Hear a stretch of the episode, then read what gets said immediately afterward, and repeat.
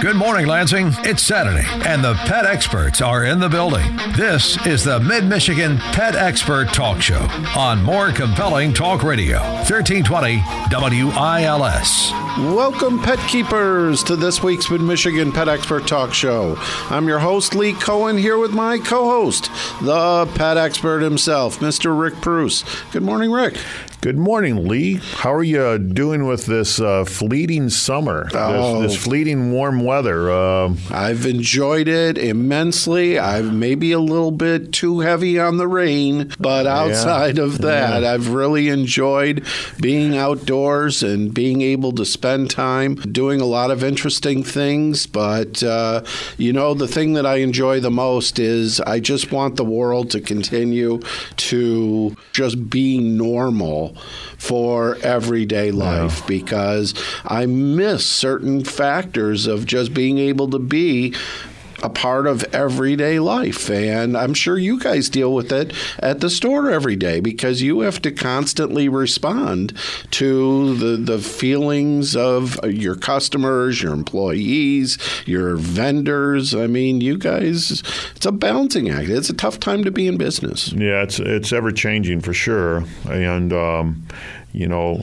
Even with uh, COVID coming, you know, some of the greater things we don't even think about is just the over, overall economy has changed. Uh, yeah, there's inflation that we work with, but there's also a change in economy of how people get their goods, uh, what people expect, uh, virtual, uh, the the amount of virtual attention people give to our economy is is going up and up. Um, but we still have. To work with one real reality in our business. Uh, you know, people want to see, feel, touch, and be connected to the very animals that we offer on an ongoing basis. To the very like idea of you know, what do I, what would enhance my life? What, how would it be better? And we really feel confident that, uh, you know, going through COVID, it's proven that way, and and I think post COVID, uh, that it's really helpful to get back to tactile experiences. You know, to really see the real world for what it is, and that kind of brings us to this week's show. Um, uh, you lined up uh, one great guest and talk about tactile experiences. Talk about that, Lee. Yeah, we've we've got a guest who hasn't been with us in a couple of years. It's Dr. Bill Van Bonn, who is with the Shedd Aquarium in Chicago. He also is a professor with Michigan State University's uh, veterinary school, and he is a very intriguing man because the truth is he's forgotten more than most people will ever learn when it comes to uh, fish and aquatic animal care. I mean, it's, it's one of the few times where I actually feel like, wow, I finally have someone who can give Rick Preuss a run for his money wait. when, when it comes to knowledge about taking care of fish. Well, we all have our own uh, expertise, and you know, if somebody has a, an aquarium at home and they want to, you know, really excel at doing that hobby, yeah, I'm your guy. But I'll tell you what, I know nothing about dolphins or whales uh, or how to manage uh, Huge an entire and sharks yeah, and- public aquarium. that that that is foreboding. And then beyond that, he's a doctor that has spent his entire life practically working with exotic animals of the wet kind. Right. You know, so from uh, he was in the he was out in California for many years, rescuing things like seals and uh, sea lions and and those type of animals, and then uh, has come to uh, Shedd Aquarium for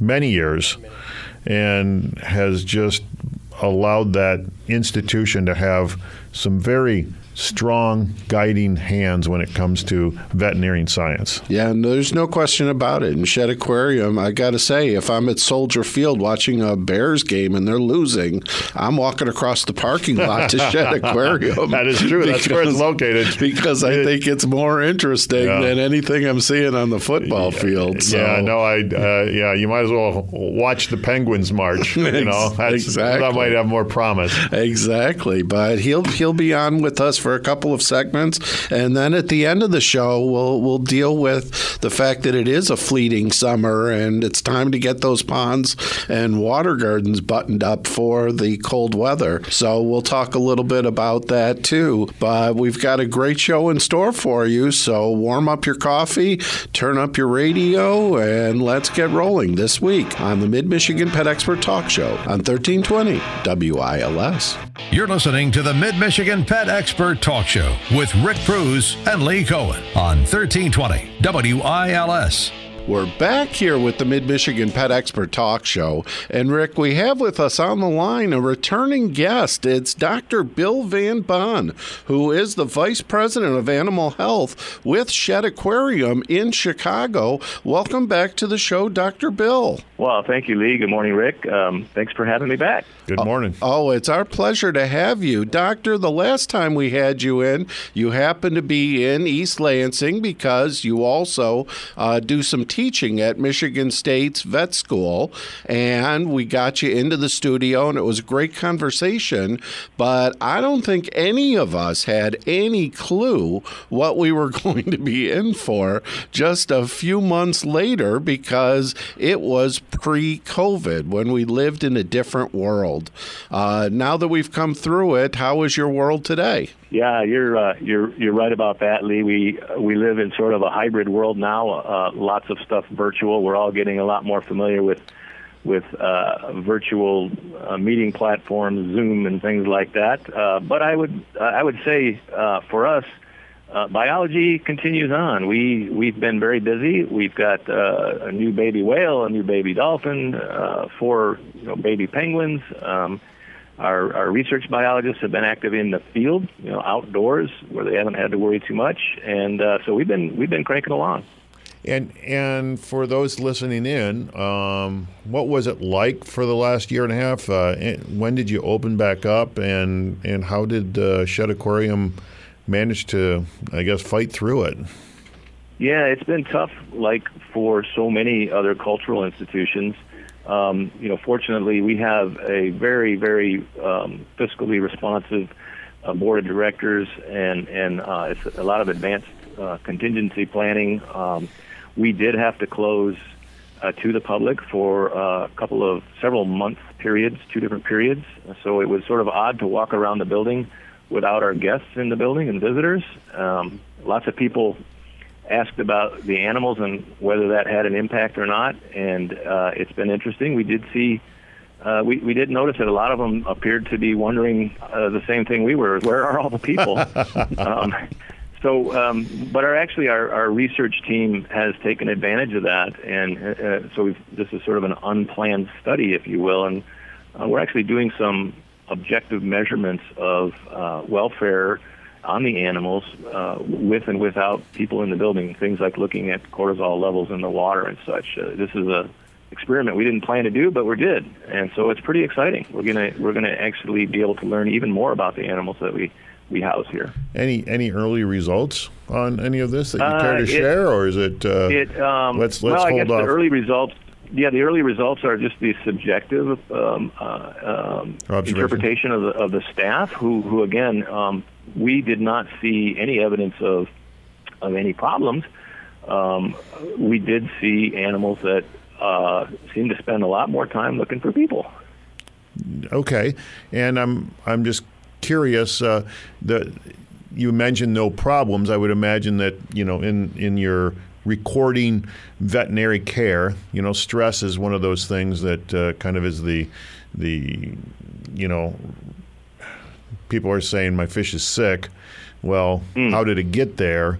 You know, well, right. oftentimes stress has a lot to do with it. So I would imagine, you know, how many patient uh, increase or decrease, or was it pretty stable as far as uh, uh, the right fish? Uh, that, that's a great way to put it. Yeah, the uh, the numbers uh, were stable. It wasn't like we saw an uptick of any uh, health problems. Um, we, we use a tool. We do a, a regular welfare assessments. Um, there is uh, a concept called the five domains. I'm not sure if your listeners are familiar, but if they're interested in animal welfare, you'll find that.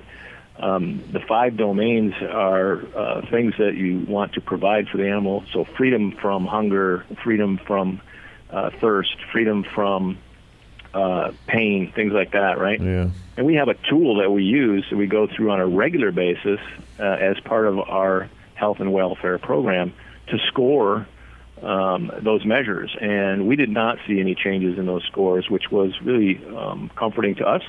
We, uh, you know, kind of expected uh, perhaps animals that are used to having a lot of people and then not seeing a lot of people. When people came back, we wondered if there might be some uh, startle, if you will, right? Right, right. Part of what we part of what we do in in a quarantine scenario is actually to acclimate the animals to being an aquarium animal, right? So right. get used to people walking by, get used to a person coming and manipulating the system, get used to that, and that sometimes takes a little while. Um, and so here we went for a break where that wasn't happening on a regular basis. At least the visitors walking through weren't happening. Um, but we were pleasantly surprised to see that none of those numbers or measures that we monitor changed really at all. Um, you know, on the contrary, uh, the if, if we saw anything subjectively, it was animals spending more time uh, sort of out and about looking, uh, coming up to, if, if someone did approach the enclosure, coming up and, and you know, looking back at you through Yeah. the glass, that kind of thing. um, so it's really interesting. And like I said, we're getting some scientific measures, but it's it's too early for that. Is that something that coordinated through uh, various uh, aquariums, or is this going to be a specific Shedd uh, um, uh, study? Yeah, th- this project is is specific to us. Um, I uh, I'm I'm I'm certain that other aquaria are doing similar things. It was such a unique opportunity. Um, but this was directed by our conservation research team, and they, like I said, they've been continuing to do things. They uh, they're out in the Great Lakes looking at uh, migratory uh, suckers, uh, tagging them. Uh, they're uh, tagging and doing population assessments on freshwater mussels in the Chicago River.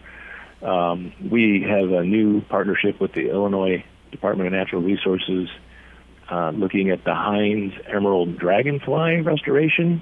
This is a endangered a state Illinois species of endangered dragonfly. And the numbers are very low, and they have a very unique relationship with a crayfish, the devil crayfish, which is uh, indigenous and native.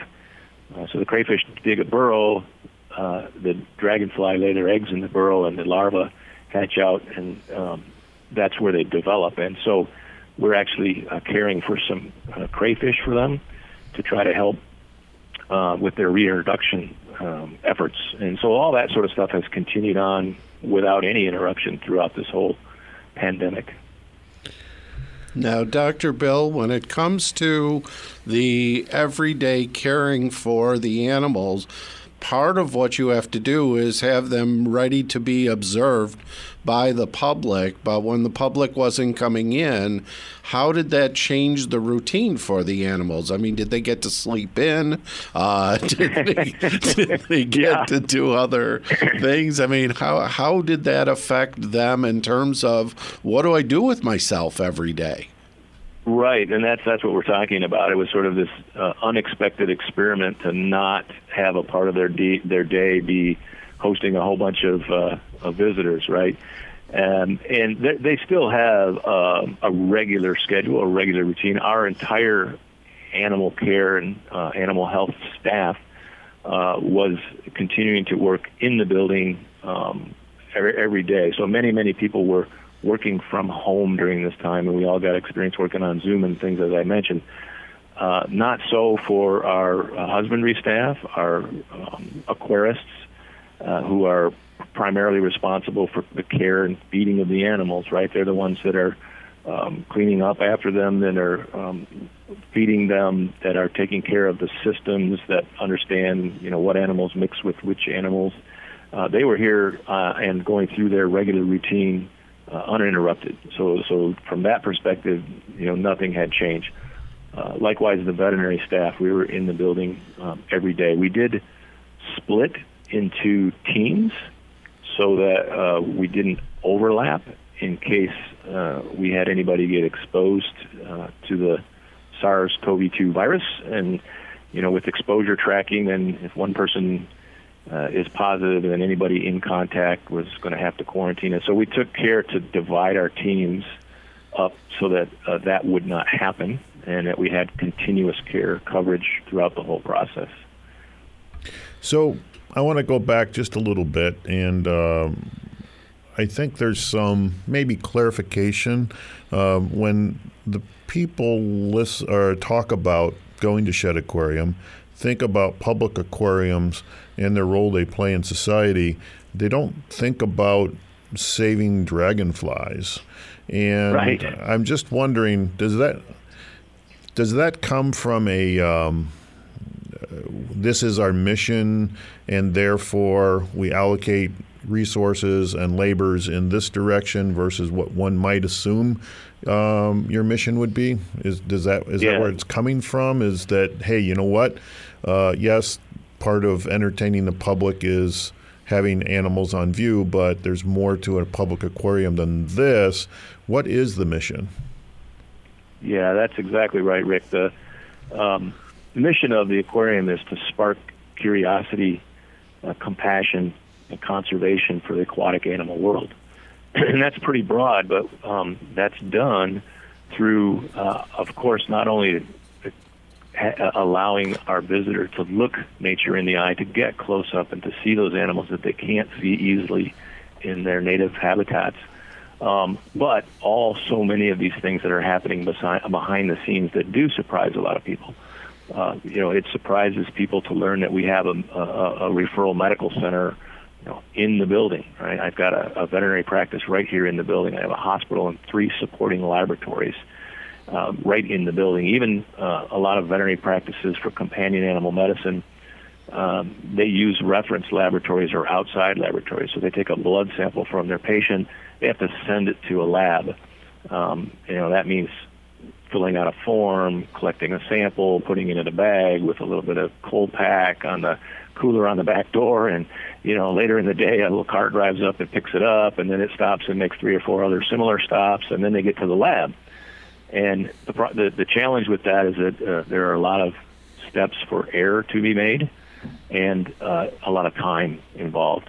And so here at the aquarium, with those facilities right on site, uh, we own any of those errors. It's on us, right? We have a lot more quality control right. oversight, right? Um, and the time is is shortened. So even before I've got final uh, results, I will have preliminary results a lot of times. So that's incredibly valuable for the animals' care of the animals that live here.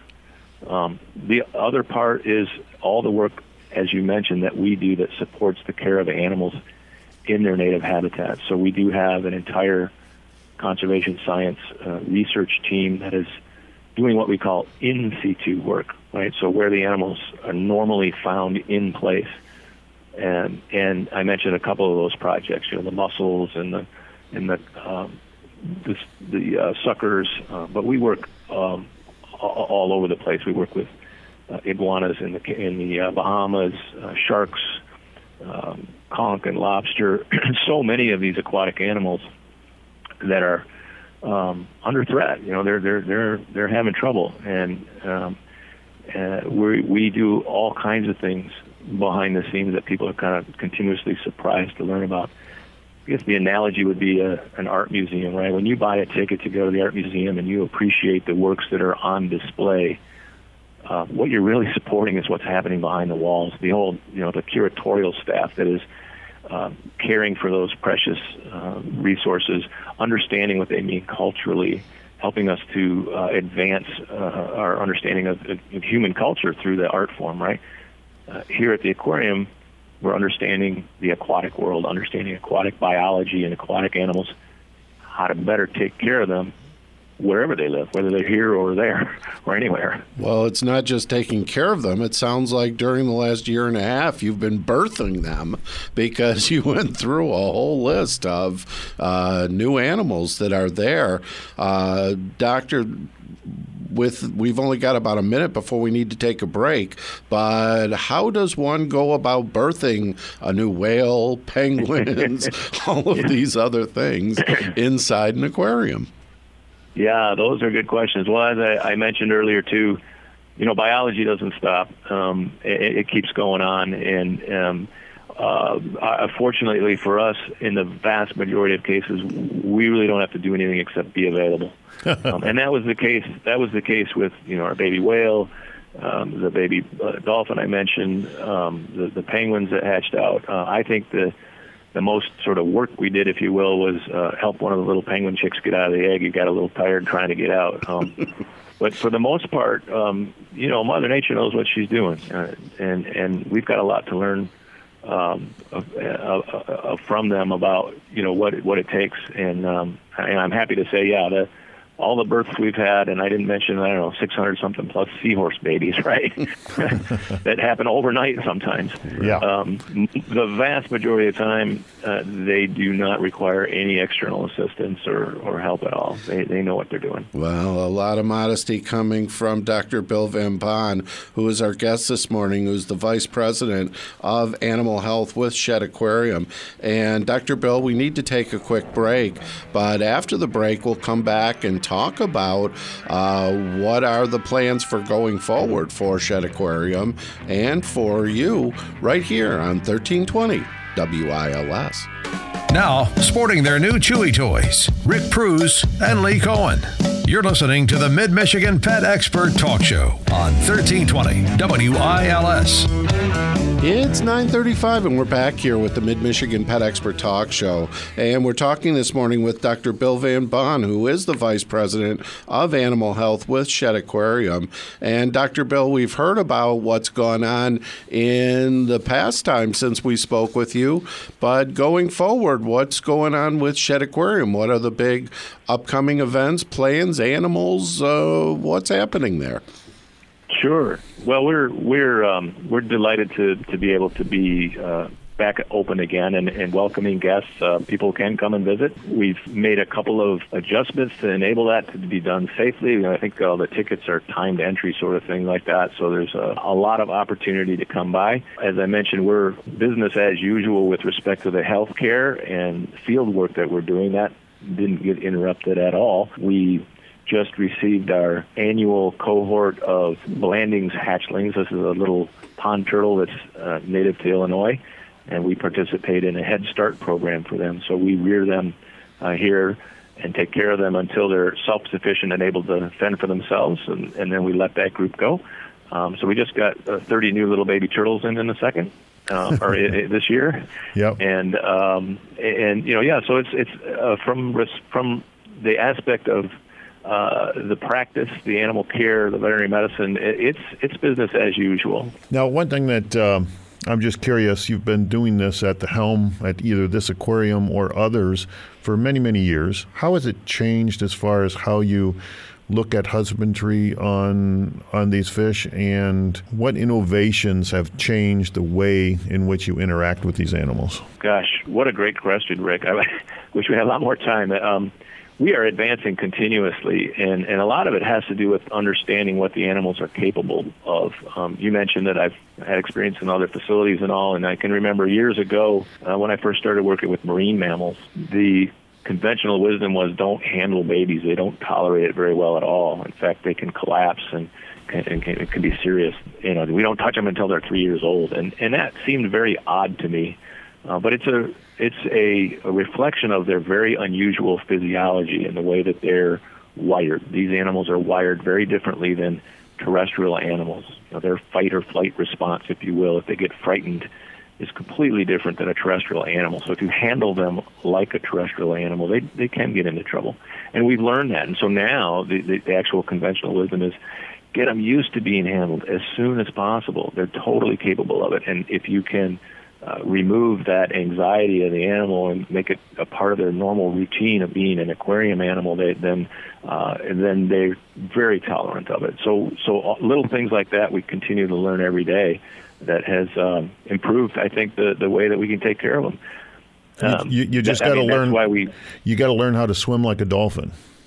Yeah, yeah, yeah, and there's still a, a, a large group of folks uh, hoping we can figure out how to talk like one too. yeah, Mr. Limpet was uh, probably yeah, your, right. your, hero. oh yeah, yeah, that, that's a classic. Uh, yeah, yeah, Don Knotts, well, he was he was uh, that was an incredible role. Yeah, yeah, and he had all the answers. We just weren't listening. Yeah, that's right. Well, I think we still got to listen, right? There you we, go. There you go. You know, people think we we know a lot, and we do, but there is so much more mm-hmm. to uh, learn from the animals and the and the privilege of being able to work with them closely uh, over long periods of time. And I would think that the main focus there that, that you're getting at is that by going against the trend and figuring out how you can interact with them from very early age, you're going to make the life that this creature has within the aquarium just a much better existence. Right? Yeah, I mean it's um, we we're, we're um, what we see uh, bears that out, right? The animals thrive, and we, we are taking care of animals that um, have, are, are living to older ages than we've ever seen them. I'm, most of, uh, I think, uh, Chicagoland certainly familiar with Wellington, uh, and I think most of the country, if not beyond. Uh, you know, Wellington is one of our little rockhopper penguins, and he became viral at the early part of the pandemic because he got out and wandered around when there were no guests here. So that's another way we entertained the we entertained some of the animals that couldn't leave their enclosures was take animals that could and wander around and visit. So you know Wellington and friends uh, uh, wandered the entire aquarium and they they went over and wandered at Field Museum and our our partners here in the museums in the park and um, uh, those uh, those animals are are are um, way older than you would expect to find in um, wild penguin colonies, um, and largely because they they are cared for and don't have to worry about any of those threats there are out there in the in the real world. Now, when it comes to a visit, we don't have a lot of time left, Doctor, but if someone is planning on coming to visit this fall, what is the absolutely don't miss it if you come to Shedd Aquarium? Well, um, gosh, I'm hopeful that uh, lots of folks are return visitors. So, because I would say don't miss anything. Uh, we have a lot of people who um, who over who overlook our wild reef exhibit, which is actually below grade level. It's downstairs. You have to take an elevator down. That's where our large sharks are, the big sharks, and we got. Um, uh, large sharks and rays there, and a lot of people sort of miss it because you got to take an elevator to go down to it. So um, the entire place, for sure, uh, wild reef often overlooked. Um, our special exhibit, Underwater Beauty, um, is going to be coming to uh, a close here in a not you know not too distant future, and so um, uh, even if you're a repeat visitor, you may want to come and see that exhibit if you haven't. What is that one? Well, that one is um, uh, highlights the incredible diversity of beauty in the underwater world. So uh, lots of different uh, colors um, and and uh, shimmer and motion, and uh, so it's not focused on one type of animal as many special exhibits tend to be. Right? You see, right. Uh, these are seahorse, or uh, these are uh, sea stars, or these are we had one was lizards. Right? Um, that's been the sort of standard. This we took a little bit different approach, and this is just to reflect the diversity of the underwater world and the beauty that's there, and how you can experience it up close. Well, Dr. Bill, it's been a pleasure to have you back on the show. We would like to talk with you again when things are a little bit further along and just keep up with what's going on because when it comes to aquariums, there's a lot of them, but very few have the reputation of Shedd Aquarium. And we're grateful to hear from you because you have a very important position there. So thank you very much for being on the show with us today. Well, I appreciate that, uh, Lee and uh, Rick both, and uh, I'm at your service. Let's do this again. Well, we appreciate it. Uh, we've been talking this morning with Dr. Bill Van Bonn, who is the Vice President of Animal Health at Shedd Aquarium. And Rick, after the break, we're going to continue the conversation on how to care for some aquatic things uh, right here on 1320 WILS. Hey, got some ideas for a show? Questions? Maybe suggestions? Just email us mmpets at 1320wils.com. Now back to two guys who are rendered useless if you scratch their belly. You're listening to the Mid Michigan Pet Expert Talk Show with Rick Preuss and Lee Cohen on 1320 WILS. We're back here with the Mid Michigan Pet Expert Talk Show. And Rick, it's always a great conversation when we get the chance to talk with Dr. Bill about Shedd Aquarium. But the truth is, when it comes to caring for your animals, uh, it's something that a lot of people also have to do, whether they've got tanks inside or they've got ponds and water gardens outside. Now, the tanks inside, I don't think are as much of an issue, but as it starts to get dark sooner and sooner each day. I gotta say, those ponds and water gardens, especially if they've got aquatic animals in them, they're going to need some attention. I'm not going to say fast, but relatively Sure. quickly. So let's talk a little bit about that because I got to guarantee people that at Preuss, you guys have been helping in the last few years. More and more people get involved with having animals outdoor in their pond and water gardens. So, what do people need to do to get them ready for winter and have their animals continue to thrive indoors? or outdoors. Well, outdoors and indoors. Or- because yeah. the ones from outdoors are coming indoors. Not Oh, always. oh, Not th- always. That's true. Right, That's true. right, right. So, uh, I guess first, there's a couple of things to think about: is the dynamics of your specific pond, and whether or not your water garden, and whether or not it's capable of keeping the animals you've chosen uh, throughout the winter. Um, so that's usually possible if your pond is three feet deep. Uh, you can get away with certain fish, like goldfish, tend to be a bit more tolerant than koi. Uh, maybe a little shallower, but it's not advised.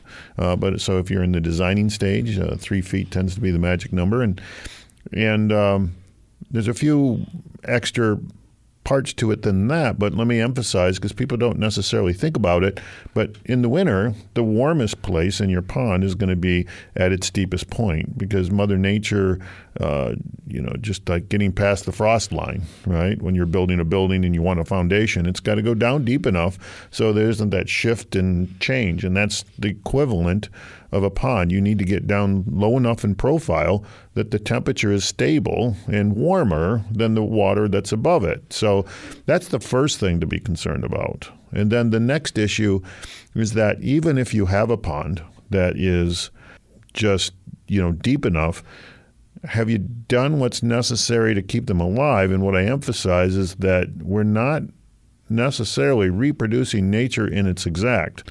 The wetlands and marshes and uh, dirt soils around the perimeter in a in a natural system uh, with new water coming through it throughout the year is a different arrangement than what we said in our backyard. When we take and put a pond liner, a rubber uh, liner. I'd like to think in visualizing this issue, think of it as a gasket, if you will, same as gasket material, right? Um, when you have rubber liner all the way around your pond, that's not a bad thing, except for when winter comes and ice forms over your pond, it forms a very exact lid. Right, it seals it up, just like the Tupperware. well, Tupperware. well, I'm, I'm thinking when I was a kid, my mom did a lot of canning, and that metal little loop coming down and, and clicking in and Right. uh, putting wax on top, and Right. you know all of that stuff was like sealing everything in. Well, that's exactly what the ice is going to do to the rubber liner all the way from side to side. And what's interesting is uh, I had a customer come in that had taken a pipe and allowed that to freeze vertically. Um, I think it was like a half inch pipe or something like that. Uh, freeze vertically where it was down in the water and sticking up out of the water. And basically was able to light that and see a, an actual flame that was coming up from it. Wow. And it has to do with the fact that when you seal things up, things can't naturally uh, degas, if you will. So lots of debris and organics, even in the cleanest of ponds, are going to be growing and and functioning and breaking things down, right? Uh, the bacteria is in there, and some cold water bacteria they're going to work a lot slower, but they're still working. Right. And so things like um, you know methane gas, even hydrogen sulfide, and other gases that can be toxic to the fish creatures, it will accumulate in the water and kill the fish. So, not to be scaring anybody, but the reality is it's a simple solution, right? So, simply throwing an air stone or shooting water up or having a heat ring are all steps that are oftentimes taken to solve that problem. Right. I tend to be the in the favor of one method may work, but I usually use a blend of two. And uh, the reason I do that, uh, typically what I'll recommend for people to do would be a simple heat ring, something that is relatively low in wattage. Right. Um, kind of like you use to keep your dog's water from freezing outside. Yeah, yeah, something like that, right? Uh, so, and the the one I sell the most of for at least smaller ponds would be like a disc with a hole in the middle, and that hole stays open. Mm-hmm. Another one I sell is a bit stronger in wattage, has a little bit better signaling that hey I'm working, and it just is a disc, and then it, then it melts around the perimeter. But I usually do that, and then right there I'll, I'll typically drop a, a airline, and I'll drop that airline with hooked to an air pump on shore uh, that's blowing air bubbles up, and I'll bring that maybe halfway down the pond depth, mm-hmm. and the two working together, it's almost like uh, if you had a shed and you wanted to um, heat it, you'd have the the tailpipe, you'd have the pipe coming up the roof, but you'd also have, you know, basically an air. Exhaust. You, you would have an exhaust pushing it through, right? And uh, so that's kind of the one-two punch. And what's interesting is that too often these things have a, a lifespan, right? So one's going to break down at some point in time. So it's and a e- backup plan. Either one of those two is, is going to be a, an acceptable choice. Now, the fish that can tolerate that, your list tends to be like two um, goldfish and koi. Right. Some might have a larger pond with liner that have, you know, bass, bluegill, native fish. Um, and that too would be the same criteria, the same concerns. They're going to be vulnerable to the same. Right. Now, if you're starting your pond or you have animals in your pond that can't tolerate the winter at all, or if your pond is shallow, then we have another uh, way to go, another direction to take. Well, and uh, go ahead. Well, before we get there, let me ask the simplest question that I think most people would think about, which is in the fall we've got a ton of leaves oh, good dropping from yeah. the trees, yeah. and they're going to drop and they're going to blow into your pond yeah. and water garden. How fastidious do I need to be in terms of getting to that? Is that an every week where I've got to be on, in there pretty much raking the pond, or is it something that I can wait, do once, and just be done with? So uh, good point. You know, when we talked about that, you know, hazards play underwater, mm-hmm. if it isn't open, the more hazards play you have, whether you open it or not, the more potential trouble you have. So the more leaves that you have in your pond, the more organics, the more you just ignore it for years after years, you know, uh, it's not broke, don't fix it tends to come back and kind of snap you in the head. Um, so if you can keep your pond relatively clean, that's helpful. And one thing you can do for leaves, because that's probably single-handedly, other than what your fish produce, that's single-handedly the largest amount of debris that's going to fall in there that could possibly cause plenty of trouble. Um, what what you want to do is first get a, a net, um, a, a mesh net. We have them in all sizes that's going to spread across the whole pond. Mm-hmm. Uh, we have them up to like 30 by 30 foot, um, maybe bigger.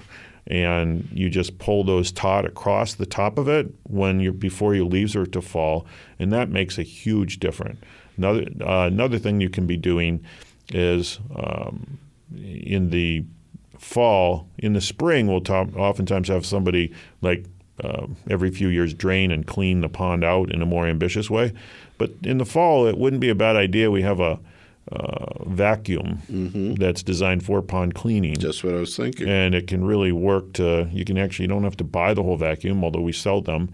Um, what you're basically going to do is uh, use that to clean the debris and stuff in between the rocks and structure and, and even getting leaves and such out. So Kind of like you would do with a swimming pool, except Yep. for you need to do it with the pond because, again, you're creating obstacles for things to get caught up on and for Yep. blockage and what have you. So keeping a clean pond is really important and sometimes missed. So even in the installation and construction of ponds, we we tend to go a little bit more overboard uh, than what one might normally put a pond together because we found so much dividend in, in keeping a cleaner pond. So, uh, if anybody has a pond and they just want some advice and suggestions on how they can keep their pond better maintained, I'm there, you know, seemingly like 80 hours a week. So right. feel free to stop in and just throw it at us. But we have plenty of staff members as well.